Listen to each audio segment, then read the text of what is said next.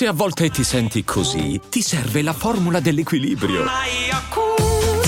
Yakult Balance, 20 miliardi di probiotici LCS più la vitamina D per ossa e muscoli. Daily Cogito. Svegliarsi per pensare oppure pensare per svegliarsi. Ogni mattina, dal lunedì al venerdì, con Ric Dufer.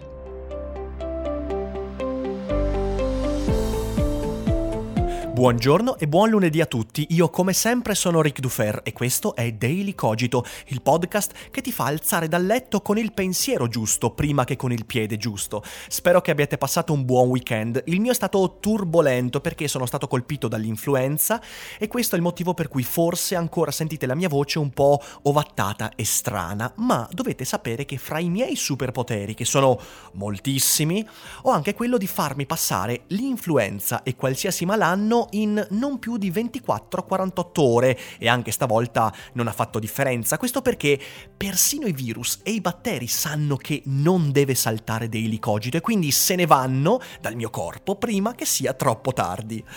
Prima di cominciare l'argomento di oggi vorrei ricordarvi che questa è la settimana di esordio del mio nuovo monologo, scusatemi, Seneca nel traffico. Si terrà a Padova venerdì prossimo, a Roma sabato prossimo e a Pescara domenica. Non mancate, in descrizione trovate il link per prenotare il vostro posto. Sarà un momento bellissimo fra filosofia, attualità, social network, risate, riflessioni, insomma, non mancate. Ma adesso veniamo a noi.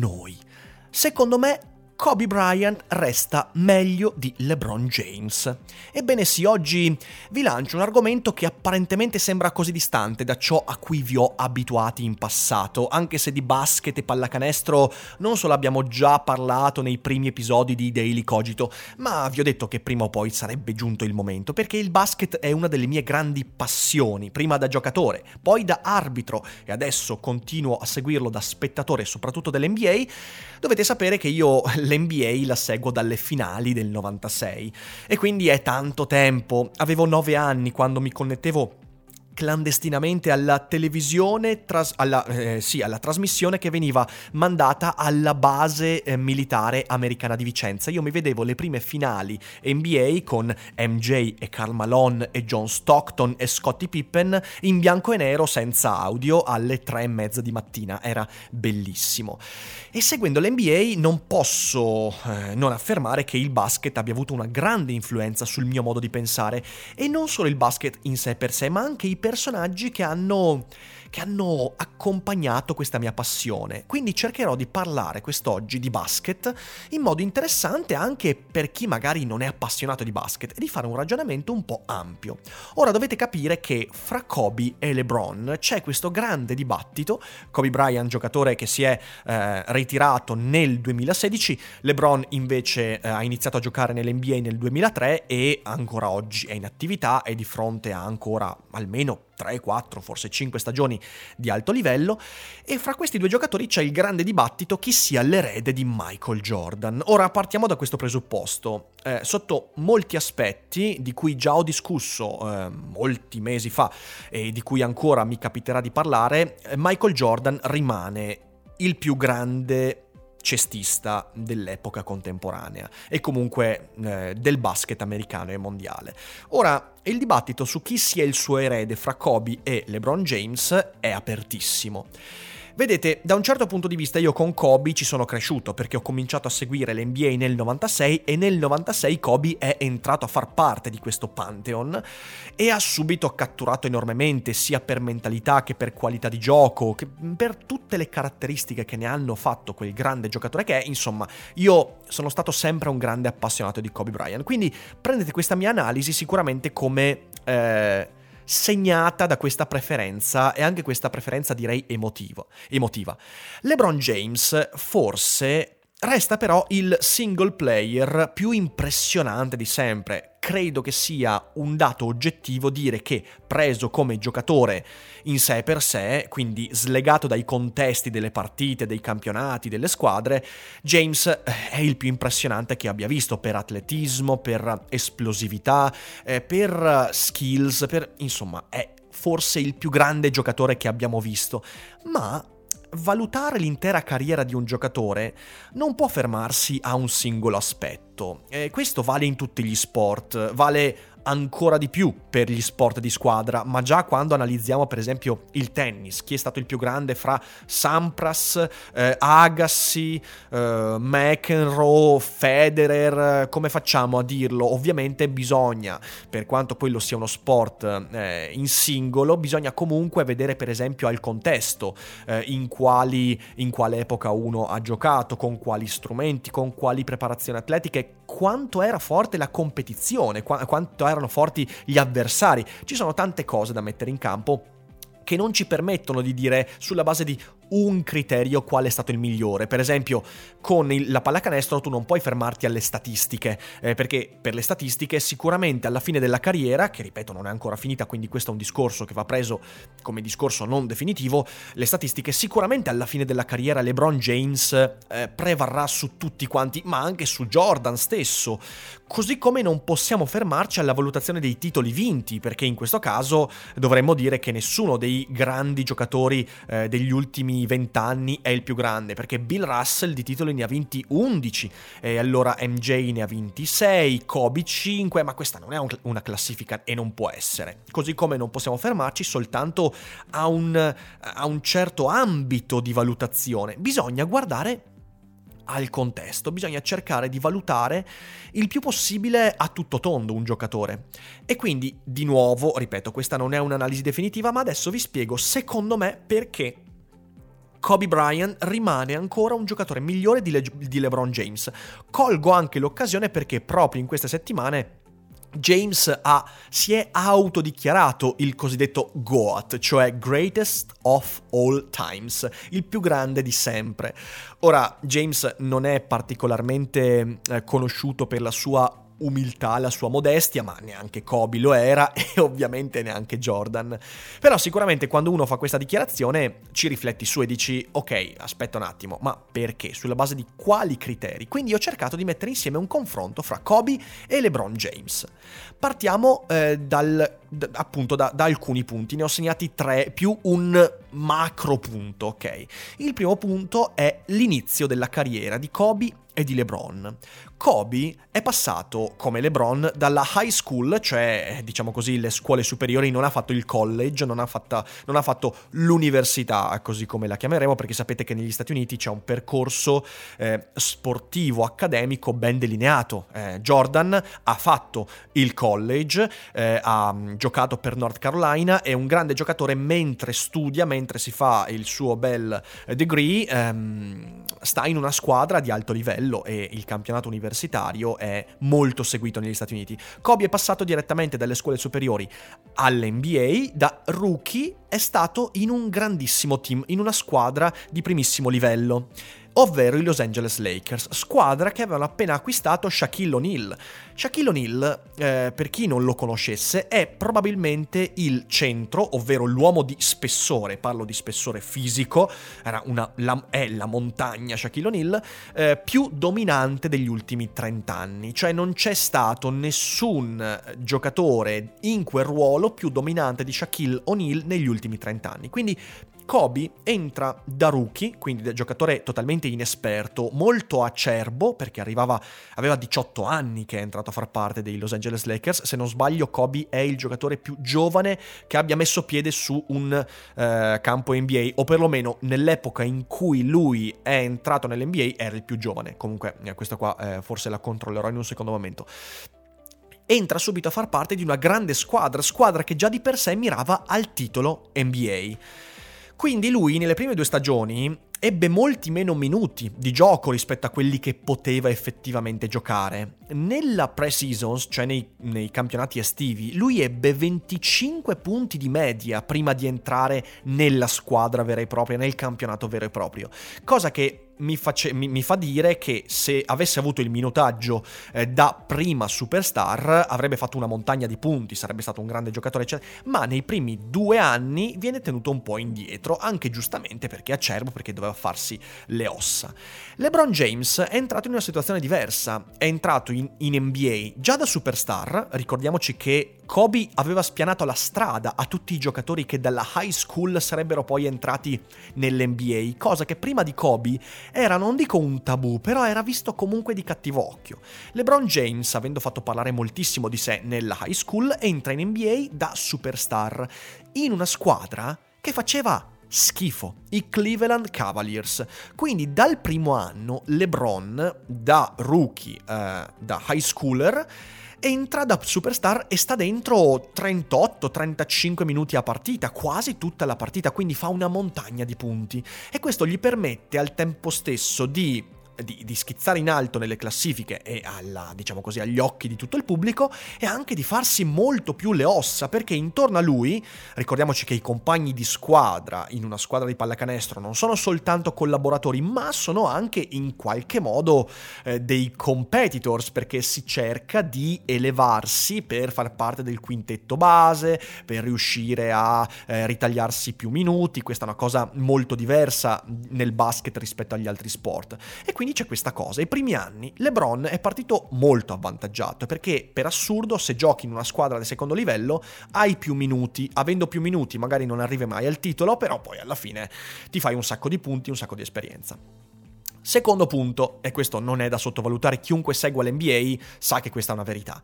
Kobe ha giocato per tutta la carriera nella Western Conference, cioè la eh, conference dell'Ovest, eh, Los Angeles, San Antonio, Phoenix, Golden State, eh, l'altra squadra di Los Angeles, insomma la Western è da sempre la conference più difficile, più battagliera, più complicata con le squadre migliori mentre LeBron James per tutta la sua carriera, fino a quest'ultimo anno in cui è passato ai Lakers, ha giocato nella Eastern, che è la conference più semplice.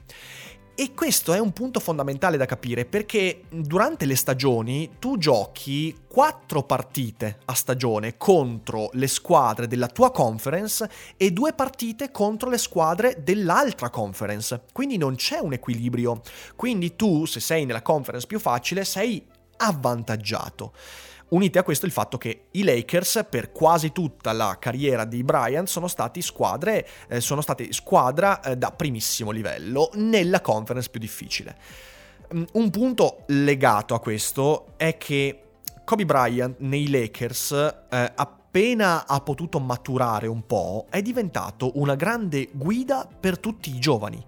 E questo basta leggere le dichiarazioni dei suoi compagni di squadra. Eh, loro hanno sempre preso Kobe Bryant come guida per la maturazione.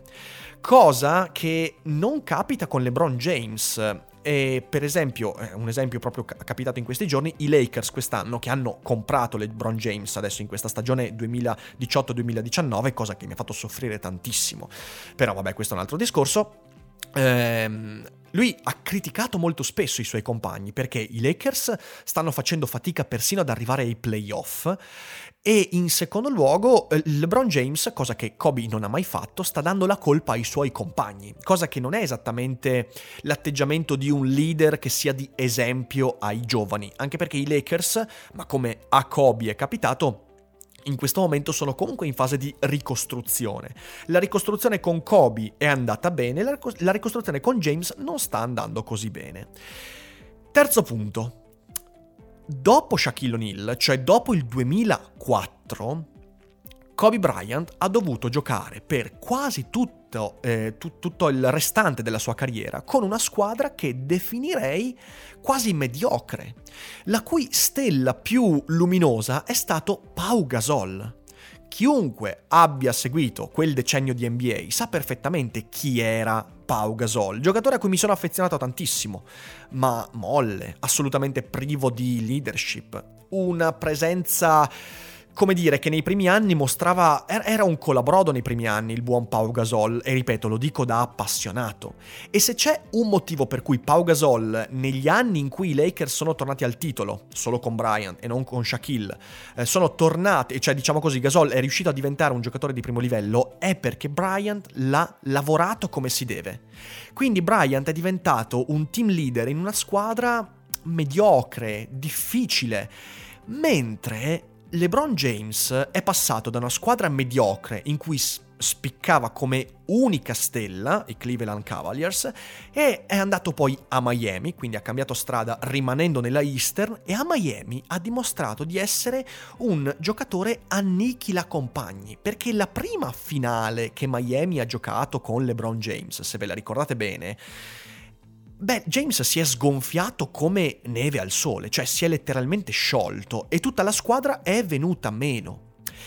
E anche nelle finali successive, se ci guardiamo bene dentro, ci accorgiamo che non è stato LeBron James a trascinare i Miami Heat al titolo, ma è stato eventualmente il trittico con Wade e, e Bosch. E LeBron non è stato il trascinatore che invece Bryant è stato, con una squadra, ripeto, molto più mediocre rispetto ai Miami Heat di LeBron James, eh, nelle finali contro Orlando, finale straordinaria, e poi quella finale stellare finita a gara 7 con Boston, nella grande rivincita di Bryant contro Paul Pierce, Ray, Lan, Ray Allen e Rajon Rondo. Ragazzi, eh, cioè, non possiamo non accorgerci di questo fatto. È un fatto che all'interno del contesto squadra Bryant è stato completamente diverso, su un livello diverso rispetto a LeBron. Ma, ma, detto tutto questo, c'è un punto fondamentale che mi preme e che a mio parere fa essere Bryant, da un certo punto di vista, anche più interessante rispetto addirittura a Michael Jordan. Dopo il 2004, ovvero dopo eh, i tre titoli vinti in, insieme a Shaquille O'Neal e le altre due stagioni andate male insieme a Shaquille O'Neal, in cui lo scontro fra Kobe e Shaquille all'interno dei Lakers è stato veramente, veramente violento, e dopo appunto che Shaquille ha deciso di andarsene a Miami, per vincere poi un altro titolo nel 2006, se non sbaglio, eh, beh, lì eh, Kobe ha dovuto affrontare qualcosa che né Michael Jordan né LeBron James hanno mai dovuto affrontare, ovvero la necessità di riconquistarsi un'intera città come Los Angeles, che è la città più difficile per un giocatore di pallacanestro. Perché quando Shaquille, che era stato in qualche modo l'icona dei Lakers, contesa con Kobe, ma era stato lui l'icona dei Lakers per, quel, per quei sette anni, quando Shaquille decide di andarsene, è chiaro a tutti che la decisione, o perlomeno la goccia che aveva fatto traboccare il vaso, era la competizione con Kobe. Loro due non sono mai andati d'accordo, non si sono mai piaciuti e c'era grande rispetto e Shaq ha detto eh, varie volte che Kobe era il giocatore più impressionante con cui lui avesse mai giocato, ma Los Angeles sapeva che se non fosse stato per Kobe, Shaquille sarebbe rimasto lì per molti altri anni. E questa cosa, inizialmente, Los Angeles non riusciva a perdonarla a Kobe. Riconquistarsi il favore di questa città è stata la grande impresa di Kobe Bryant. Questa è la Mamba Mentality, libro che consiglio davvero a tutti, è molto bello. Io non amo particolarmente i libri di sportivi perché spesso sono stucchevoli, ma Mamba Mentality è un libro che secondo me va letto, ve lo metto sotto in descrizione, perché, perché in questo episodio si vede Kobe Bryant, non, nel, non in campo, non nello sport, no, nella immensa difficoltà di riconquistare il favore di un'intera città. E Kobe riesce a farlo, proprio nel modo in cui dicevo, riesce a farlo trascinando una squadra mediocre, smantellata dopo eh, il, l'addio di Shaquille, fino a nuove finali, perse in primo luogo, ma poi vincendo e arrivando a due altri titoli nel 2009 e nel 2010. E lì Kobe diventa l'icona dei Lakers, annichilendo anche il ricordo di Shaquille. Questa è l'impresa di Kobe Bryant. Impresa che, e rincariamo la dose, è avvenuta a cavallo di quello scandalo in cui Kobe Bryant fu accusato di molestie. Ehm, eh, processo che andò avanti, che, che, sembrava aver distrutto la sua carriera e quindi lui riesce a interpretare umanamente e sportivamente quel periodo devastante mantenendosi comunque come primo giocatore della Lega e diventando l'icona che i Lakers non avevano più avuto fin da Magic Johnson. E questa cosa è grande perché significa dover usare il proprio talento contro qualsiasi contesto che rema contro di te. Io credo che questo faccia di Kobe il giocatore di maggior esempio che possiamo prendere nel nostro contemporaneo e non più grande cestisticamente di Michael Jordan, questo non lo credo, ma nel contesto, nella valutazione di tutto, pur essendo forse un giocatore meno impressionante di LeBron, a mio parere è il giocatore di pallacanestro dopo Michael Jordan, perché nella pallacanestro non possiamo fermarci soltanto, ripeto, alla valutazione di statistiche, dati, titoli vinti o cose del genere, dobbiamo guardare al contesto umano, credo come in ogni sport. Io non riesco a farlo in altri sport perché non sono così dentro gli altri sport, ma qui riesco a farlo. Kobe riesce a riconquistarsi il favore di una città che poteva tranquillamente snobbarlo dopo quello che era successo e riconquistandoselo riporta due titoli a Los Angeles da sfavorito. Perché ricordiamoci, 2010 contro Boston Celtics, la squadra dei Lakers era, non dico sfavorita, molto peggio che non eh, sfavorita, eppure ce l'hanno fatta e questo è stato grande. Io mi ricordo ancora quella, quella, finale, io mi sono sbronzato con quella finale perché è stata talmente bella guardarla fino in fondo e lì non puoi non amare questo giocatore, davvero, è straordinario.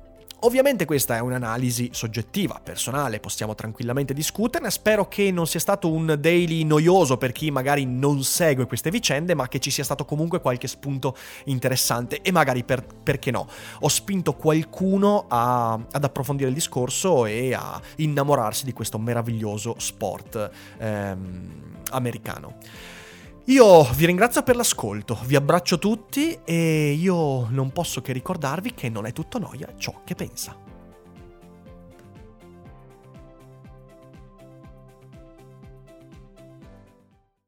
Hiring for your small business? If you're not looking for professionals on LinkedIn, you're looking in the wrong place. That's like looking for your car keys in a fish tank.